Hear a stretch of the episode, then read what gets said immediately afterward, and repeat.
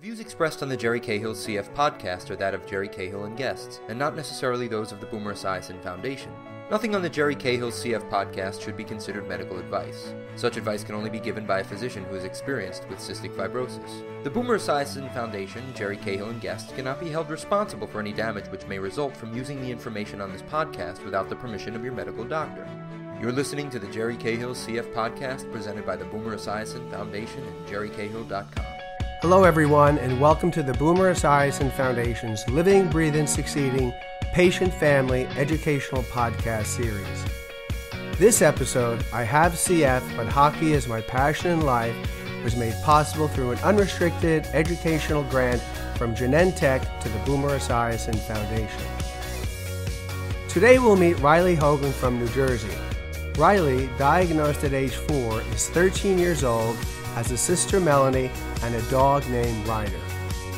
Besides being an honor roll student, Reilly loves sports, his favorite being ice hockey. Reilly does not let cystic fibrosis stop him from leading a full and normal life just like his friends.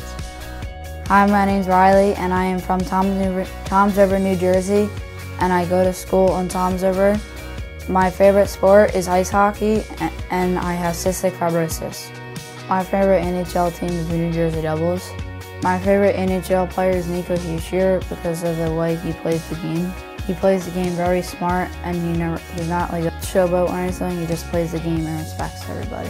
I love ice hockey because it really opens up my life and makes me stop thinking about cystic fibrosis and worrying about my health. I love also playing ice hockey because all the people that I meet especially all my friends that I've been playing with for the past six years. I play for the Toms River Blackhawks 14U AA minor. My hockey team travels a lot and I've been up and down the East Coast. I bring all my medications, including pills, vests, and nebulizer to the tournaments or games. I like playing ice hockey because it doesn't let cystic fibrosis get in the way of my life. And also all the skating and training. He's the my lungs clear from the mucus. Growing up with cystic fibrosis, it taught me multiple things. Don't judge a book by its cover because you never know what the person's dealing with in, inside. I've been playing ice hockey since I was four or five years old, and I started ice skating when I was three and a half years old. And then when I was at the age of like, when I was in kindergarten, my dad would always take me ice skating before school. When I have practice on Tuesdays, Wednesday, I do ice hockey. On Monday, Thursday, and Friday, usually I play street hockey outside, and then on weekends I always have games. I play street hockey with my friends and, some, and sometimes my neighbors. I cough a lot when I play hockey, but it's good though because I it cleans out my lungs. I played other, multiple other sports. I used to play soccer. I played basketball. I played lacrosse, and I played flag football.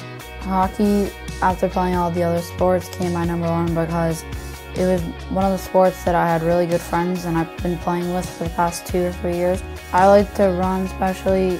I like to run because it helps me with my cystic fibrosis and it helps me clear my lungs. I run with my team called Reilly's Rockstars that all of my friends and my parents' friends like join and wear t-shirts that says Riley Rockstars and run with I tell kids with cystic fibrosis my age that want to play sports that don't let your illness take over your own life. Do what you want to do, especially do a sport that helps your lungs even better. Are we done yet? I want to go play some more hockey.